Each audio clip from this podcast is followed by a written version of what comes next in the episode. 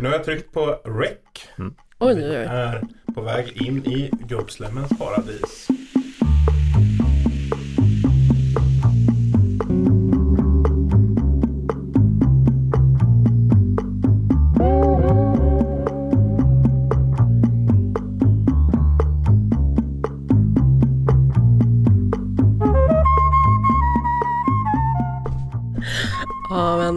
Hej och välkomna till kommentariatet, Sveriges enda oppositionspodd av Arbetet Ledare, Arbetet Kultur och Nya Mitten, där vi pratar om samtiden, tykonomin och det senaste på ledarsidorna. Jag heter Lotta och med mig har jag Sveriges mest hatade man, Johannes Klenell, Hej hej. och eh, Sveriges mest älskade man, Daniel Svedin. Hej. Välkomna, vad har hänt i veckan? Eh, ja, den hatade får börja prata tror jag. Nej, men jag, jag har ju fått lite hatmail, det kommer vi till senare. Vet ni vad det finaste i livet man kan vara? Är? Nej. Kan ni gissa? Är det mellanchef? Nästan. Det finns något ännu finare. Kulturchef? Nej, nej. nej, nej, nej, nej, nej, kulturchef är inte, det är inte fint. Vet ni vad som är det finaste? Nej, ber- snälla berätta. Det finaste är att vara mellanchef utan personalansvar. Just det, Det är så fruktansvärt härligt. just det. Utan lönesättande ansvar också. Mm, Inget ansvar. Det är en tillvaro ni båda myser runt i. Skild och vild. Pruttar omkring här i våra skinntofflor. Gör inte ett dyft. Jag ska också säga att eh, Karina Kubisha som egentligen brukar vara med i den här podden har gått på föräldraledighet och vi har inte lyckats lösa det. Eh, än. Så att vi får se, vi får se vad stämningen blir. Ja, Nej, så kan man säga, jag lovade ju i förra avsnittet att vi ses om en vecka. Det höll vi inte. nej, det, Varje gång jag jag har lovat det så, så gör vi inte det. Det är ju lite mitt fel. För att det är så här, det är för att jag klipper den där skiten. Så att, att när, när någon säger, äh, ska vi strunta i podden? Då säger jag ja. för att slippa jag klippa. mellanchef utan personalansvar. Vad har du gjort i veckan Daniel? Eh, nej men jag, eh, i och med att Karina inte jobbar och eh, så har jag har haft kontakt med lite frilansar. Jag har fått redaktöra. Jag är också känd som Sveriges sämsta redaktör. Det har Lotta flera gånger sagt. Oerhört dålig redaktör. Vad är det som du gör som är så dåligt? Nej men eh, jag, jag tar inte i. Eh, jag är inte bestämd och barsk och liksom säger skriv om från början till slut. Jag tycker att i grund, jag, jag brukar säga att, jag brukar säga att i grunden finns det något bra här. Eh, Det, det Daniel i ungefär åtta månader nu har tolkat som att jag har kallat honom Sveriges sämsta redaktör, är att jag kallat honom snäll på fyllan ett par gånger. Eh, nej men så att jag har hanterat eh, lite frilansar och sen så har jag då varit och bytt däck på bilen. Eh, och efter att det var klart så kom det en man som pratade bristfällig svenska och bristfällig engelska och gav mig någonting som jag inte vet vad det var, var för något. Alltså till bilen eller Ja, till jag dig? vet inte det riktigt. Det, det tror jag. Det såg ut som någonting som kanske ska sitta längst ute på någon borr. Så att det kanske var den som de använde för att göra, ta ut bultarna. Daniel, jag kan berätta för dig vad det här är. Ja, vad var det? Det är den de tar ut bultarna med. Varför fick jag den? För att du, det är din egen. Okej, vart, De- vart de- låg den innan? Hans kvacket förmodligen. Okej, Eh, Det är där min ligger. Eh, Det är alltså för att ingen ska kunna sno dina däck. okej. Så har alla en egen sån Ja, vad bra. nyckel. Undrar vart den ligger. Undrar var han la den sen. För jag sa, vad ska jag göra med den här? För han ville ge mig den i handen först. Och sen tror jag han la den i skuffen någonstans, men jag har inte hittat den. Jag har börjat med TikTok Just i veckan, på jobbet. Ska följa den nya mitten på TikTok, på denna unga, pigga sociala kanal. Mm. Men det, det är faktiskt, eh, det, det är roligare än vad jag trodde med att börja, eh, börja filma och hålla på med rörligt, som är någonting som man ska göra i det här medielandskapet har jag lärt mig. Mm. Eh, men jag tror att det helt bygger på att vi väldigt snabbt fattade beslutet om att jag inte ska sitta framför en kamera och försöka vara rolig mot ungdomen, utan måla och filma. Hej, jag heter Lotta och jag tycker om att pyssla och prata politik. Det, är värt att gå in, att det är ganska ASMR-igt. Mm, Alltså, tacka, för, för jag vet att, tacka. att, att eh, det var väl SSU som försökte på sig, sig på med det där med ASMR ett tag i Mm. valrörelsen. Att de höll på mycket med så här gnedstenar mot varandra i YouTube-klipp och sådana där saker. Hoppas ni mår bra. Jag kommer läsa Socialdemokraternas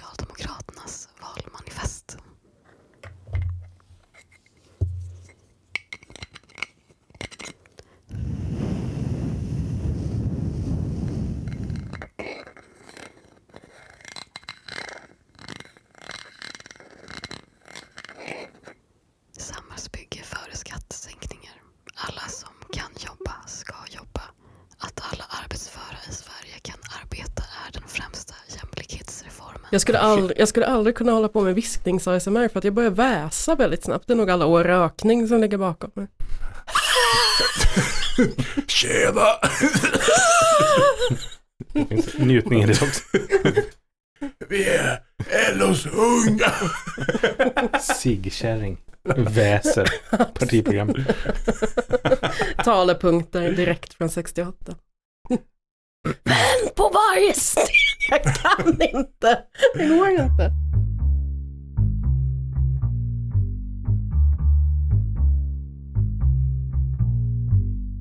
Ja, men Ivar Arpi ger eh, tips till kvinnor eh, på Svenska Dagbladets kultursida. Ja, men det, han är väl ganska bra på det, eller? Ja, men måttligt, ska jag säga. Daniel, du höll, du höll med? Ja, nej men eh, Vad handlar texten om? rubriken är i alla fall kvinnor lär av män. Sluta känna efter. Eh, och han går väl in då egentligen i någon typ av konflikt med Hanna Fahl som är krönikör i DN. Hon skrev för några veckor sedan en text om att hon hade varit ute på, på krogen och hört några Ja. äldre män, 50-årsåldern. Och Vi pratade om när de mådde och hon var så här, oj, oj, oj, de här männen mår jättedåligt. För det de beskriver som de har varit med om är panikångestattacker. Och så gör de väl liksom en utblickning om att män har liksom inte en terminologi för att kunna prata om sina känslor. De kan inte prata om känslor, de kan inte liksom sätta ord på sina känslor. Eh, och att det som kvinna eh, så som kanske har ett språk för att prata om känslor och ett sätt att prata om känslor.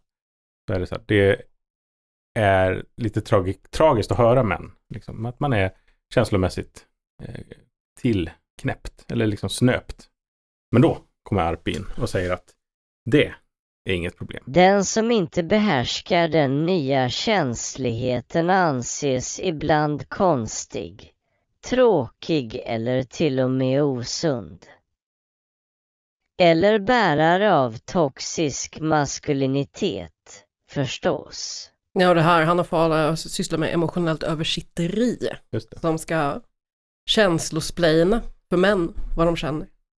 Jag var lite fascinerad över att, att jag faktiskt tyckte att båda var rätt töntiga i det här fallet. Jag blev inte speciellt provocerad av någon av texterna. Jag började snarare liksom lite med avund tänka Fan vad skönt det vore om man var en skribent som bara gick ut på krogen, lyssnade på ett samtal och sen skrev någonting som någon brydde sig om överhuvudtaget utifrån det. Och vad skönt det vore att vara en skribent som sen läser den texten och skriver en ungefär lika slapp svarsanalys som folk blir provocerade av och läser utifrån det. För Jag tror faktiskt inte jag skulle ha gjort något av det här. Jag skulle inte riktigt kunna skriva en text som bygger på vad jag hört två gubbar prata om på ett café. Men jag trodde faktiskt när jag läste Arpis text så trodde jag faktiskt att han plockade upp en text som Hanna Fahl skrev typ förra sommaren. Jag är inte alls säker på om det var Hanna Fahl, men en annan DN, en kvinnlig krönikör på DN, skriver ju liksom en gång per år en text om mäns känslor. Eh, Och gärna liksom män som man har hört på en restaurang. Ja men det är väl lite som det där att Patrik Lundberg skriver samma krönika om Black Friday varje år. Alltså det är ett återkommande tema.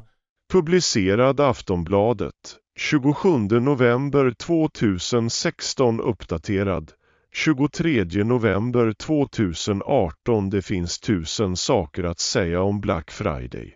Men bara en sak är sann. Förfasas du över en rea så är den inte för dig. Publicerad Expressen 18 november 2019 Extra priser förändrade inte min barndom, men de förgyllde den. Jag tänker på detta eftersom någon bjöd in mig till ett upprop mot reahögtiden Black Friday. Kort och gott, köp skam. Det, det är liksom, ja men det är lite som Piff och Puff på julafton. Det finns traditioner inom svensk media. Mm. Och det är en, en av dem då är väl den att DN har en, en, en ganska ble, liksom tunn analys av könens skillnader. Mm. Och Arpi är snabb på bollen. Ja. Ja, precis. Nej, men han, han skriver ju då att, eh, eller han, han, han går väl emot då den här idén om att allting, att det ska sättas ord på allting. Mm. Alltså att, och att alla, det mänskliga umgänget ska vara ett terapisamtal. Mm. Att man hela tiden ska ja, berätta om, så här mår jag, och så ska man liksom eh, älta det och prata om det. Och så ställer han väl bara frågan om att tänk, tänk om liksom eh, då, att må dåligt liksom hanteras lika bra om man ger sig ut på jakt, skjuter ett rådjur, spelar lite fotboll, lyfter skrot. Men tänk om det till och med hanteras bättre genom att ge sig ut på jakt. Eller med lite hjärndöd pulshöjande träning. Det kanske är lika bra för det liksom psykiska och fysiska välmåendet som att sitta och gråta tillsammans med en kompis och dricka te. Fast gör tjejer det? Är det vad ni håller på med? Jo, men det gör man säkert. Te vet jag inte. Vin? Han skriver det, jag bara citerar. Ja, ursäkta. Jag lägger inga värderingar Förlåt. själv. I jag vet såklart inte vilken typ av kvinnor Ivar Arpi har i sin omgivning och vad deras dryckesvanor är. Men, eh, men nog har det bölats över alkohol i livet. Ja men det gör väl killar också? Eller, eller jag vet inte. Gör ni det? Gråter ni? Kan män fälla tårar? Nej, inte jag, jag är ju... Jag, är ju Jag lyfter liksom, tungt. Jag lyfter tungt och är snidad av sten. Är du en förlorarkaraktär som sitter hemma och deppar ihop med killkompisarna? Nej, inte jag. Nej, trodde väl det. Lyssna noga nu. Häng på. Nu åker vi! Jag har ganska många kvinnliga vänner och väldigt många av dem pratar inte heller speciellt mycket om känslor. Eller sätter diagnoser på varandra eller liksom så. Det, det funderar- vet inte jag om det stämmer. Nej, jag, alltså jag vet inte, jag funderar på, för, för jag kan inte påstå att jag har gjort det eh, de senaste åren särskilt mycket, men när man var typ så här mellan 22 och 25 så var det liksom absolut en umgängesform. Jag undrar om det kommer igen sen efter 40, typ, första men- skilsmässan. Det är liksom, killar har väl också en emofas? Man bildar inte ett rockband om man inte är beredd att dö för det man tror på. Är 20 till Ja, men, 25. fa, men fast, okej, klipp bort allt jag sa innan. För, jag, för en sak som jag några gånger ändå inser jag har reflekterat över, det är att så här, jag pratar mycket känslor med killar. Mycket om killars egna känslor med dem. Mm. Alltså den typen av relationer tror jag många har. Liksom. Att så här, många har en tjejkompis de pratar känslor med typ, och är trygga med. Jag har åtminstone många sådana killkompisar. Nej, jag har också jättemånga sådana killkompisar. Fast Ja. de pratar med mig. Ja. Och här vill inte jag liksom sälja in mig själv som någon sorts fi-kille som mannen som kunde prata med killar. Eller liksom, eller, eller jag, det, köp, det får man väl vara. köp mina kurser. Eh, På memo. Ja. Bygga en hel föreläsarkarriär på detta. Men det finns... Nej men det är liksom så här, det är liksom så här jag, jag vill inte förvandlas till Attila Joldas här, men, men jag upplever bara att, att, att killar redan pratar rätt mycket känslor. Kanske till och med liksom eh, aldrig kan sluta prata om sina känslor. Men jag kan också imponeras lite av liksom Arpis eh, inkonsekvens på något vis. Eller så här, när man läser honom som skribent. Eller så här, hur uppfattas han i offentligheten? Men han är liksom Jordan B. Petersons första svenska fan. Liksom. Blir inbjuden på efterfest hos JP. Och det, och Det, blev i och för sig hela Oikos. Ah, okej. Eh, och eh, det är liksom, feminismen har gått för långt, det är synd om mannen, eh, kvinnorna härskar och det här är någon typ av samhällsproblem. Men I den här texten säger han ju, alltså i den här texten vänder han ju helt om liksom. Det är så jävla nice att vara kille. Killar måste göra någonting rätt. Kan det vara så? Eh, eller vad säger, men svaret är att killar och män i snitt mår bättre än tjejer och kvinnor. Säger han i den här texten. Men, Och det, det bygger väl på um, om liksom så här sjukskrivningssiffror och liksom att kvinnor är sjukskrivna för psykisk ohälsa i mycket Mm. högre utsträckning än män. Visst. Men det är väl fortfarande så att män tar livet av sig i högre utsträckning än kvinnor. Ja, men han har väl en, alltså, det- han har ju någonting i det här, liksom, han pratar om att det finns ju en industri kring så här, mindfulness och eh, alltså, ja, man pratar om wellness och, och så, eh, psykologibesök. Och att det kanske inte leder till mer lycka. Eh, men, eller så gör det det, precis på samma sätt som gymbesöken gör det. Det känns som att liksom, ett av de dominerande dragen i våran tid är ju det här liksom att, att på något sätt ta kontroll över sig själv. Eh, både från män och kvinnor.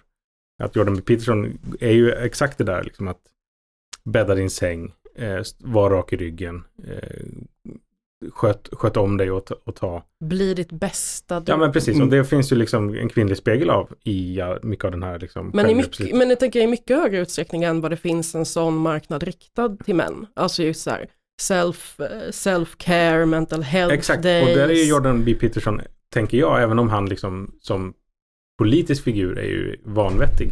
Men han är ju, i den första boken åtminstone, uppfattar jag att det är en av få böcker som är skrivna till män eh, som inte går ut på att du ska vara ett svin mot andra människor, utan du ska liksom ta kontroll över dig själv och, och bli lycklig i ditt egna. Om man jämför med The Game till exempel, som ju flera har gjort, så handlar ju den om hur du ska bete dig som en gris mot kvinnor för att bli lycklig.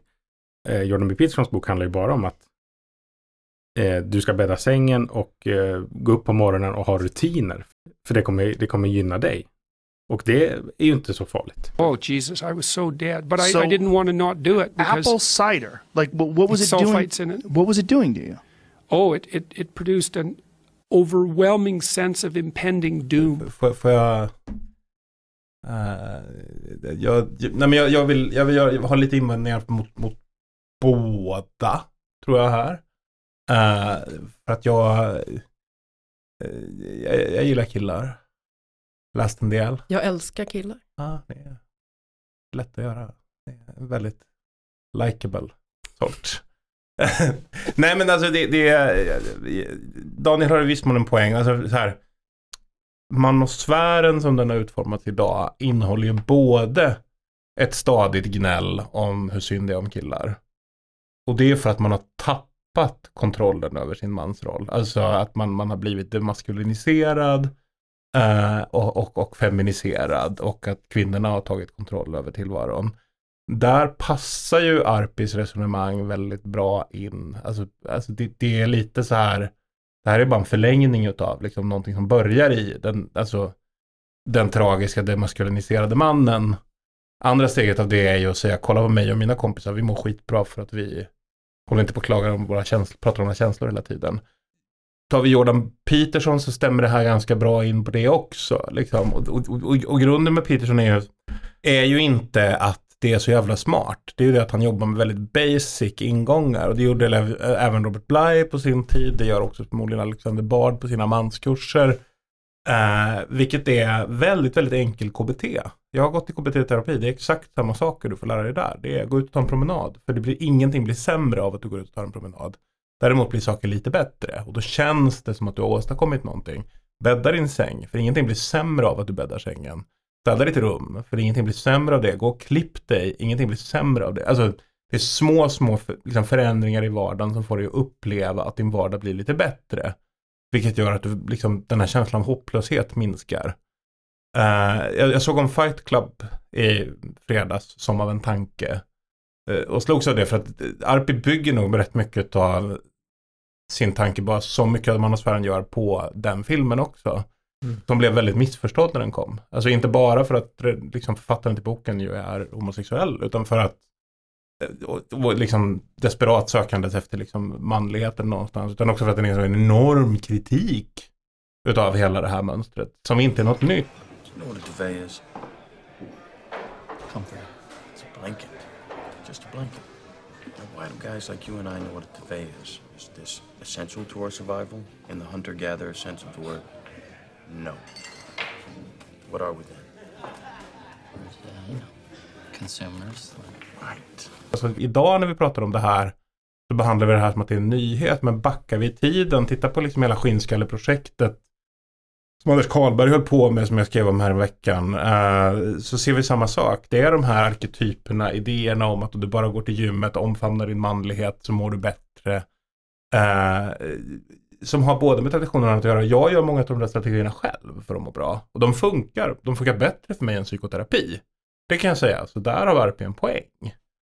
Eh, och det är inte en fråga om förträngning. Det är en fråga om att du liksom faktiskt mår aktivt Nej, men om det lite där, bättre. apropå KBT-terapeuter, eller jag Mm. tror att varenda, varenda terapeut skulle säga att det är viktigt att du är i rörelse. Eller Mm. alltså att du faktiskt gör någonting Mm. överhuvudtaget. Så på det sättet skiljer sig väl inte Arpi från en genomsnittlig terapeut. Men Men det här- för jag, jag funderar på liksom det här med att kvinnor pratar om känslor och så vidare. Och där, det, på ett sätt är det ju någonstans liknande. Alltså, alltså att, att hålla igång sig själv från det kvinnliga perspektivet, då, om vi nu låtsas att världen är så svartvit, Mm. är inte att bygga verandan, utan det är att vara, fortsätta vara social. Mm. Båda, sätt, båda är ett sätt att inte fastna i soffan och lipa, utan okej, men jag går ut och tar ett glas vin med min tjejkompis. Skitsamma vad man pratar om, man Mm. är ute, Mm. man träffar folk, man ligger inte i soffan och gråter. Precis. Nej men och spåret han har då, det, som är liksom hans kritik tänker jag, är väl det här att det finns en efterfrågan på att de strategierna som män har eh, anses inte vara bra. Apropå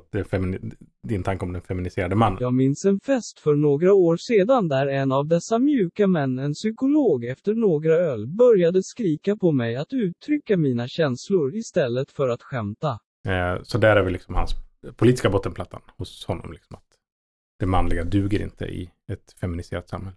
Nej, och, och, det är väl det, nu, nu spinner vi loss väldigt mycket på en ganska, ganska blek analys, men, men, men det, det jag tycker är intressant för att RP är ju i, i viss mån en del, jag är förvånad över att han inte har börjat arrangera mansläger än. För att han är väldigt inne i den sfären, det verkar som att han tror ganska mycket på det. Alexander Bard driver redan mansläger, jag skulle inte förvåna mig om Navid Modiri är på väg åt det, den riktningen. Det är ju för att som alla charlatanverksamheter så måste det finnas element som fungerar. Det måste finnas någon sorts upplevd payoff. Det här är payoffen, den är väldigt enkel. Mm. Det är KBT. Problemet med Peterson till exempel är att sen applicerar han den KBT på hela världen. Och sin jungianism. Ja, men och, och sin jungianism. Och det, det här det blir intressant för här börjar ju liksom parallellkopplingar till extremhögern komma. Man har försökt applicera en manlighet i kris på nazismen hur länge som helst. Problemet är bara att nazisterna håller ju med om det här och om hela det stereotypa tänkandet och om att de är krigarmän och liksom, alltså så här. Förtryckta det, krigen. där är ju liksom, nej men det där är ju vad Hermann Göring var inne på redan under liksom, nej men Nazityskland, alltså med ödets spjut och alla liksom, här, hela liksom den mysticistiska symboliken och så här. Alltså, det har ju pågått jämt. Mm. Eh, och, och det är väl det man kan ta med sig någonstans av det här att, att anledningen till att det här inte är en speciellt kontroversiell text är att han typ har rätt. Men det, Hanna Fahl har inte mer fel. Jag har läst en ledartext som handlar om en av förra veckans stora nyhetshändelser. Det var det här att två bröder åtalas för grovt spioneri eftersom de misstänks ha sålt topphemlig info till ryska underrättelsetjänsten GRU. En av bröderna var toppchef på Livsmedelsverket när han greps i fjol. Han har tidigare arbetat på både Säpo och Försvarsmakten. De misstänkta brotten ska ha pågått under tio år och fram till och med förra hösten. Tråkigt, besvärligt, bekymmersamt, pinsamt för Sverige. Men vet ni vad som är jobbigast av allt enligt Linda Järnek på Expressens ledarredaktion? Jo, det är att de här bröderna inte var arier som Stig Bergling och eh, Stig Wennerström. Där skriver hon. Den pinsamma härvan lär leda till självrannsakan hos Säpo och Försvarsmakten. Men även andra myndigheter bör ställa sig själva obekväma frågor. En av dem är Har strävan efter mångfald gjort oss sårbara? det här är liksom väsentligheten av i Lindas text. Och det är att de här båda spionbröderna har som det heter utländsk bakgrund. Är de ryssar undrar ni nu? Mm. Inte alls. Inte alls. De är födda i Iran. Kom hit som små barn. Men alla svenskar som är födda i Iran kan vara potentiella säkerhetsrisker. Det har Jannik hört en person som arbetar på MUST säga. Och det kan vara så att den äldsta brodern kom in på Säpo bara för att man gillar mångfald på Säpo. Och det kan vara så att Säpo redan när de tog in storebror tänkte att han kunde vara spion. Och det kan vara så att de bara sket i det. Det här vet inte Linda Jannik, men hon, det skulle kunna vara så. Men när mångfald blir ett mål i sig ökar risken för att man blundar för säkerhetsrisker. Kandidaten kanske verkar jätteduktig och reko. Och man vill ju gärna bocka av mångfaldsrutan som ska rapporteras in årligen. Förhoppningsvis är säkerhetstjänsten och Försvarsmakten för marinerade i säkerhetstänk för att det ska ha blivit så. Men det vet vi inte. Det vet vi inte. Det här blir ändå ganska oöverträffat när det gäller att peka ut ett kollektivt dom, va? Och naturligtvis måste det ju vara så att de här två iranska männen har kvoterats in. Kan- Inte- kan vara. Kan ha kvoterats in. Helt utan kompetens för Säpo eller Livsmedelsverket. Eller vad. Och de liksom, det kan vara så att de anade att de var spioner. Men man struntade i det för man ville så gärna ha någon som pratade persiska. Och i förlängningen kunde sälja försvarshemligheter till Ryssland. Ja, det, logiken är eh, slående. Mycket kan ju vara. Ja. Så är Det det. var så. Jag har skrivit en text en gång som var din, eh, dina barns skola kan ägas med en pedofil. Just det. Det är också Just det. sant. Den är populär. Det är, det är, potentiellt så finns det ju hotet där. Men hotet finns ju i det mesta. Eh, jag tyckte att det roliga med den här texten var väl liksom, jag började tänka på den här gamla Kevin Costner-filmen där han är rysk spion. Som vilket visade på slutet, där de pratar mycket om jury, den manchuriska kandidaten då. Wouldn't you love to hear Russian again? Imagine Pushkin, Lermontov, Tolstoy. Solzhenitsyn, Aksionov. Even then, always the sense of humor. En ryss som skulle liksom redan som spädbarn ha förts in i USA. För att liksom helt integreras i det amerikanska samhället. Och ta sig upp till toppen inom eh, försvarsmakten. Men det är, det är mäktigt att tänka sig att liksom sleeper cell uppstår redan när man är könscell. Och. Eller Iran, liksom- i Iran, Ja, Iran. åt Ryssland. Precis, det är oerhört komplext. Men jag tycker också att det är fascinerande att, eh, att Sveriges största säkerhetshot kan vara att våra svenska myndigheter inte diskriminerar i tillräckligt hög utsträckning. kan vara. Ja, men det är tänkvärt ändå. Men det är väl lika bra att vi kör på med diskriminering då. Så att vi slipper sådana här pinsamheter framgent. Om det nu är så att alla som inte är födda i Sverige kan tänkas arbeta för fienden, för ryssen, ledefi. Man slår också på ganska stora växlar Var är du här. född förresten? Eh, Ja, jag är jättesvensk, Mm. jag lovar. Utmärkt. Absolut. Tack. Bra. Absolut. Jag har Men det kan vara... Kan vara så att jag är född någon annanstans. Ja. Vi vet inte.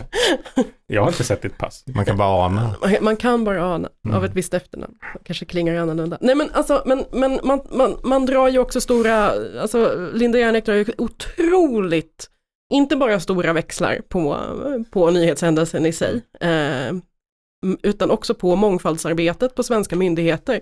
Mm. Och den här rutan som ska tickas i och rapporteras in varje år. Det finns ju typ en sån ruta som ska rapporteras in varje år. Mm. Eh, men att det har någon praktisk effekt på verksamheten, så är det ju inte. Och det vet ju de flesta som har jobbat på en myndighet eller på ett departement. Mm. Att det som händer varje år är, vi har inte så bra mångfald. Mm. Och så går det ett år till. Hepp. Hepp. Men på Säpo har de varit nitiska. Bara Ja, öppnat portarna till... Just Säpo och Must, det är inte de man liksom så här tänker sig först att, ja men här, här har man... Här tar de värdegrundsarbetet på största allvar. Vad Mm. tror vi mer kan vara sant? Ja. Det är... Rent allmänt eller kopplat till detta? Men det är väl också... Nej, Carina sitter ju på Hall nu. Det kan vara så. Nej men överhuvudtaget det här liksom att allting är möjligt. Allt är möjligt. Det är ju verkligen, det är väl spionernas heders, det är liksom själva kodexen för att spioner opererar i en värld där allting går att göra och allting är möjligt. Så att jag tänker att det här, att Säpo borde titta lite närmare på Linda Järnek. Just det. Att hon potentiellt kan vara spion. Jag vet inte. Det kan vara så. Det är inte första gången Expressen anklagas för att gå kränkisärenden, eller var det tvärtom? Jag kommer inte ihåg vilken tidning det var. Att Kreml skulle gå Expressens ärenden. Har man ju hört.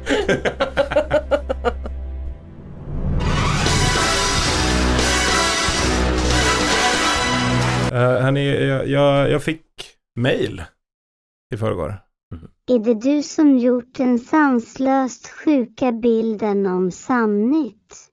Jag vill veta namnet på äckliga kräket som har ritat det om det inte är du. Om det är du, så vet jag allt jag behöver veta just nu i så fall. Vi hörs. Vad är det för bild? Vad har du gjort? Nej, men jag, jag fattar ingenting först. Det är liksom så här, det, det, Sveriges mest hatade man, absolut. Jag, jag vet det. det, det jag är. Om, om det inte är en iranier så är det jag, uppenbarligen.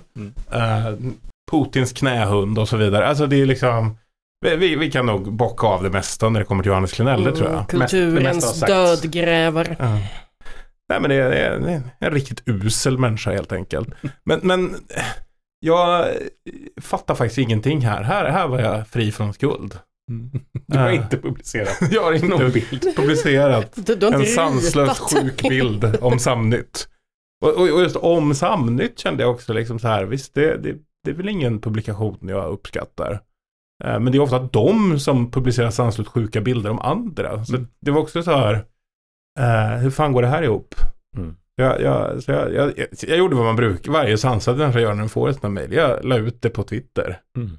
Och då fick jag lite tips efter ett tag. Mm. Det intressanta här någonstans är att, att det kändes lite som att allting gick lite i fas med mig. Mm. Men inte nog mycket för att någon egentligen borde börja tänka tanken, det är Johannes Klenell som har gjort det. alltså, för, för det logiska steget är ju så här, egentligen, om man känner mig, vilket de här människorna verkar tycka sig göra. vet man, Johannes Klenell, han kan inte rita. det är det första steget här som jag skulle säga är en liten logisk lucka. Johannes Klenell, inte ritat mycket i offentligheten. Konstnär eh, har jag aldrig tänkt dig som. Nej, Johannes Klenell, sjukdomskonst. Om samhällsnytt. Nej, det är inte riktigt där han är. Hade det varit, är det du som har skrivit den här satans texten om knullet? Eller liksom något sånt där. Men då, ja, men det där kan nog vara jag. Eh, nej, Det kan det vara, svarar du. Du en länk så kan jag titta på den. Skriver så Jag- mycket vet du, jag svårt att skriver. hålla i ordning på allt. jag skriver så mycket. Det händer så mycket. Men vad är det för, vad är det för bild? Det- Jo, nej, vi behöver backa klockan. För, för att det, det, det, det är lite kopplat till mig. Det finns, det finns ändå en koppling. det, det finns ett spår. Nej, men för, för en vecka sedan så skrev jag en text eh, som handlade om eh, Drag Queen Story Hour. Känner ni till Drag Queen Story Hour? Ja, nu efter att jag läste din text. Ja. Ja. Eh, Det är alltså drag queens som läser sagor för barn på bibliotek. Det här är i, var det, var det här i Malmö? Det här är Malmö. Ja. Det, det här projektet utgår från Malmö, så det är södra Sverige. Eh, Men det finns också ett Stockholmsinitiativ som heter Drakar och drag queens. Drag, drag Queens, ja. Eh, som också reser runt i Mellansverige. Och eh, framförallt Sverigedemokrater har varit väldigt pådrivande kring det här. Och jag började liksom söka spåren till var det här kom ifrån. Och då upptäcker jag att det är just Samhällsnytt.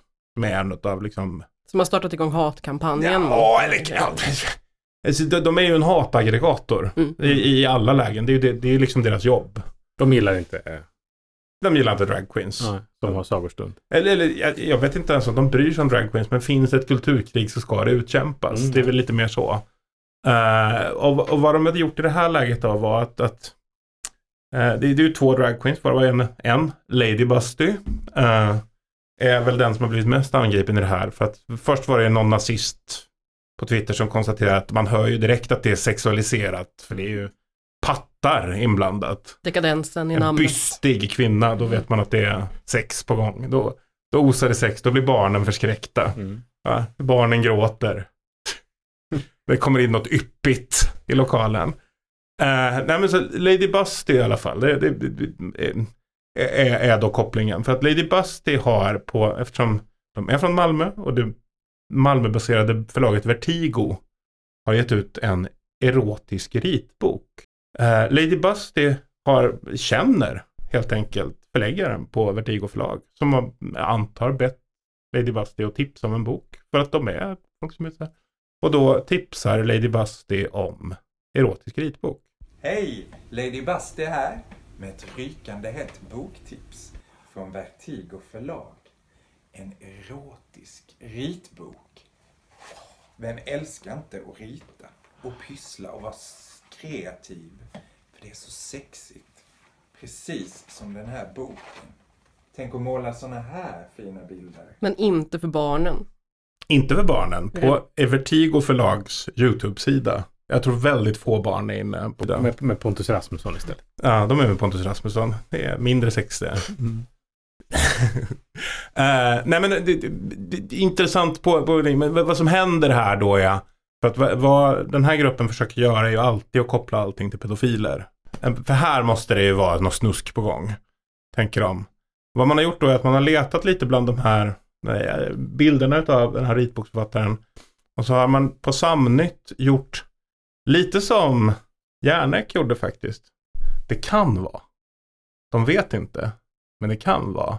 Och vad de har gjort då är att de har lagt upp en bild med en man som håller en liten figur i ena handen och drar en redig runk med den andra helt enkelt. Får man säga så i radio? Ja, får. ja okej. Stor, Eh. väl, välutrustad. Hyfsat väldigt, stor som en termos tror jag är korrekt benämning här faktiskt. Eh, men, men, och då har man liksom antytt att det här kan vara ett barn. Skulle kunna vara ett barn. Man slickar då den här figuren i örat. Det är ganska uppenbart om man tittar på bilden att det är en ventriloquistdocka Det är alltså en, en, eh, Buktalardocka. en buktalardocka. Precis. Eh, men det skiter Samnytt i. Så här finns då pedofilkopplingen. Vad, vad som jag tror är tecknaren till den här bilden. För det här spred sig då, för det här fick jag som svar från en massa galningar från Skåne som hade blivit rasande. För det har ju också, bibliotek har hotats. Jag kan säga att yttrandefrihet är ingenting som Sverigedemokrater bryr sig om när de är sura över någonting. Så att det, det har ju alltså varit så att på biblioteket i Olofström fick köra eh, Drag Queen Story över digitalt till exempel för att hotbilden var för stor. Malmö bibliotek fick öka säkerheten. Det har pågått en massa saker och det här har varit en del i den uppeldningen Mm. helt enkelt. Att man har spridit YouTube-klippet där Lady Busty tipsar om den här boken. Bilden som man då försöker knyta till någon form av pedofili är inte med i erotisk ritbok. Den har aldrig förekommit i sammanhanget med Lady Busty överhuvudtaget. Den bilden förekom i en helt annan bok som getts ut på Vertigo långt tidigare. Eh, så det finns ingen koppling. Det, det är viktigt att understryka här. Det är inte ett barn och det är heller inte en bok i boken, eller en, en bild i boken. Som skulle tipsas om Exakt. på och den vuxna förlagets Precis, och boken har inte varit nära barn. Boken har överhuvudtaget inte varit, alltså det, det kan ju inte jag lova att den inte har varit, men jag tror att jag tror inte Lady Busty har suttit och visat för barnen. Vad som är i, i erotisk ritbok. Jag, jag tror att där någonstans börjar man tappa mig i den här logiska... Det är många led av inte. I Men det kan. här. här börjar det på något sätt. Liksom. För vad, vad tecknaren då gör är att han, jag tror att det är samma tecknare, som då har ritat samma bild en gång till men ersatt buktalardockan med en annan docka föreställandes Mira Aksoy, alltså artikelskribenten på Samnytt. Det är fortfarande en docka. Den här bilden har tagits ner av Instagram och jag tror att det är den här bilden som Jonny då som har mejlat mig Menar du har ritat? menar jag har ritat, precis. För det här är av någon lustig anledning en återkommande grej i extremhögern, eller liksom i den konservativa rörelsen överlag, att man blir väldigt upprörd över ganska fula satirbilder Mm. och tecknat överlag. Vi har ju ett annat exempel den här veckan på samma sak. Mm. Eh, och det är ju, vad heter de? Eh, Vimmerby... Dagens Vimmerby Ja. Det publicerade. goda hatet från Ja. vänster. Det är fan det goda hatet. Ja, Dagens Vimmerby har en, eh, en, en satirstripp. Mm. Dagligdags, eller åtminstone veckodags. Det kan inte vara daglig, det måste vara vecko. Ja, det kan inte vara en daglig utkommande tidning. Men de, de har en, en satir då som eh, eh, där de eh, tecknade av det nya regeringsunderlaget. Eller den nya regeringen. Persson, Kristersson, Bush och några skinnskallar som står på Johan Persson. Mm. Eh, och Ebba Busch eh, är då tecknad eh, mycket, mycket lättklädd Mm. i det här sammanhanget. Och i en pratbubbla så anges det också att hon har en buttplug. Eh, en kork i rumpan helt enkelt. Och det, ja, det är den, det är, det, är den, det är den korrekta översättningen. Ja, och då... Och det här är ju jätte, det är jättedåligt. Det här är ju inte kul. Det är inte kul. Men eh, många blev arga på det förstås. blev jättemånga arga på det egentligen. Johan Ingerö blev jätte- Försök, det var, det var, alltså, det var ju Johan Ingerö försökte. Tidningen Dagens Vimmerby publicerar en grovt sexualiserad teckning av Ebba Busch. En bild som dessutom har inslag av sexuellt tvång. En M-politiker reagerar, varpå den VS Jakob Karlsson gastar om censur, gå inte på deras trick. Reagera mot kvinnohat. Ja, nej men det var en, en moderat politiker från början som hade sagt att det, det här, det. det. här är, det här är inte kul. Det är sexualiserande och det är dåligt. Kan man ju hålla med om. Eh, och då svarade Dagens Vimmerby med att eh, ja, de inte tyckte att det ankom på en politiker och åsikter om vad som publiceras i den fria pressen. Och sen var ju, sen var det igång. Sen, Mm. sen var Johan Ingerö igång och tyckte att det var, ja men att man inte ska gå på det där tricket utan att det är, det är kvinnohat, det är misogyni och det borde vi markera mot. Det är ju tråkigt Det är också. tråkigt.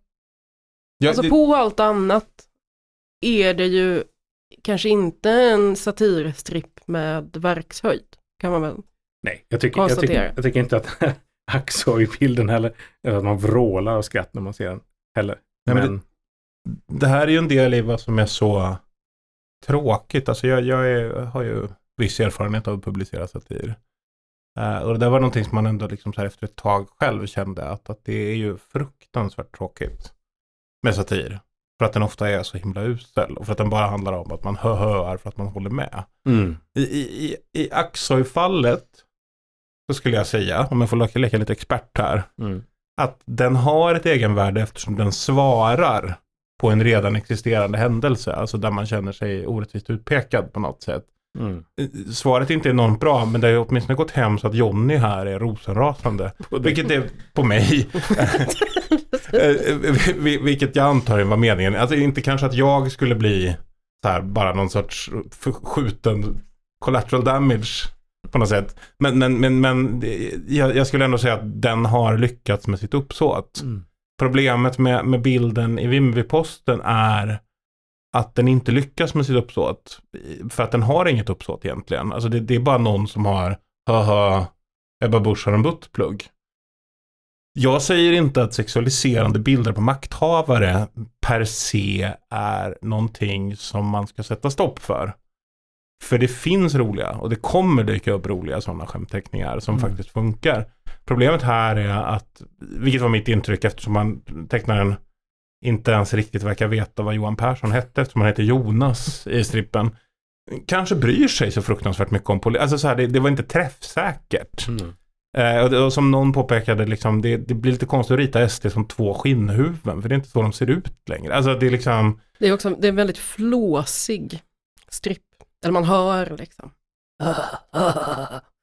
Alltså Beavis och Butthead-grejen är bara medan pennan går. ja, jag trodde du menade flåsigt på ett annat sätt. Det var en man som kommenterade när jag la ut den här på, länkade till den här texten på Twitter. Kan lägga upp bilden innan den försvinner. Här ska runkas. Jo men den, den, en sån målgrupp har den ju garanterat. Inte minst på typ Samnytt eller Riks tänker jag, för de hade ju en... Men det är ju direkt Milo Manara som har ritat det här. Alltså det är ju inte så här så att man blir, alltså det finns ju inget, alltså, det är ju svettig seriekonst. Alltså det, man blir ju inte kåt.